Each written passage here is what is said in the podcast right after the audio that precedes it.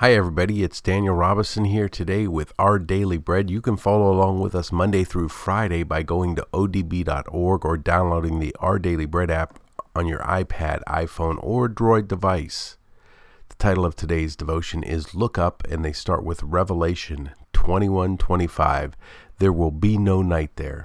They go on to read Psalm 8 3 through 4 and Revelation 21 22 through 25. When I consider your heavens, the works of your fingers, the moon and the stars, which you have set in place, what is mankind that you are mindful of them, human beings that you care for them?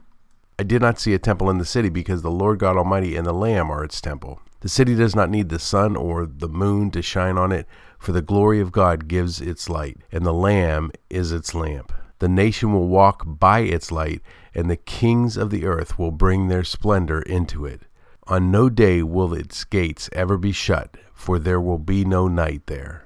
And the devotion for the day is this when filmmaker Wally Overstreet showed strangers a live picture of the moon as seen through his powerful telescope, they were stunned at the up close view, reacting with whispers and awe.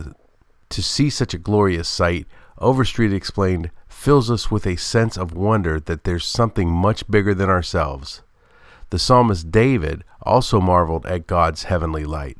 When I consider your heavens, the work of your fingers, the moon and the stars which you have set in place, what is mankind that you are mindful of them, human beings that you care for them?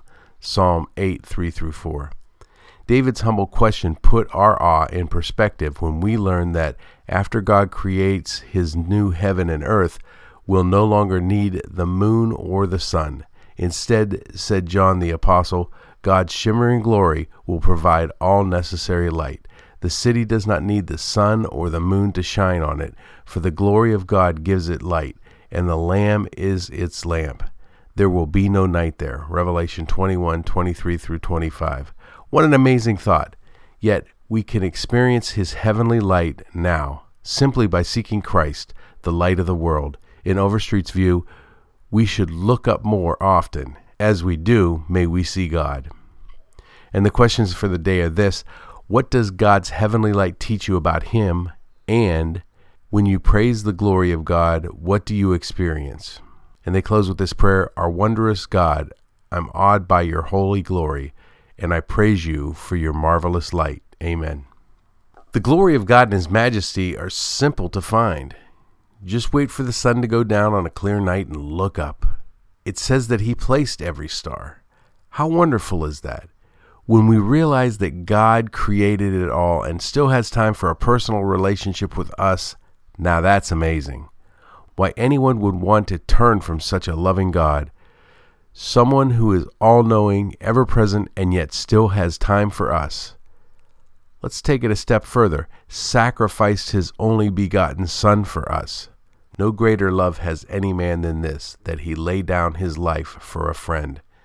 And to think that people are willing to throw their relationship with God away for their own selfish and self centered reasons just amazes me. You can have a personal relationship with God and you say, No thanks, I'd rather do this so I feel better temporarily, or That's okay, I'm fine on my own. Folks, if that's you, you're missing out on the whole purpose you were put on this earth in the first place. Isn't it time to stop running from God, turn to Him today, and open up that relationship? Thank you for listening and be sure to tell all your friends about our podcast. If you haven't done so, be sure to download the Our Daily Bread app, and I look forward to joining you tomorrow going over God's Word together. Until then, this is Daniel Robison saying, May God give you a special blessing today. Join us tomorrow as we discuss playing the fool.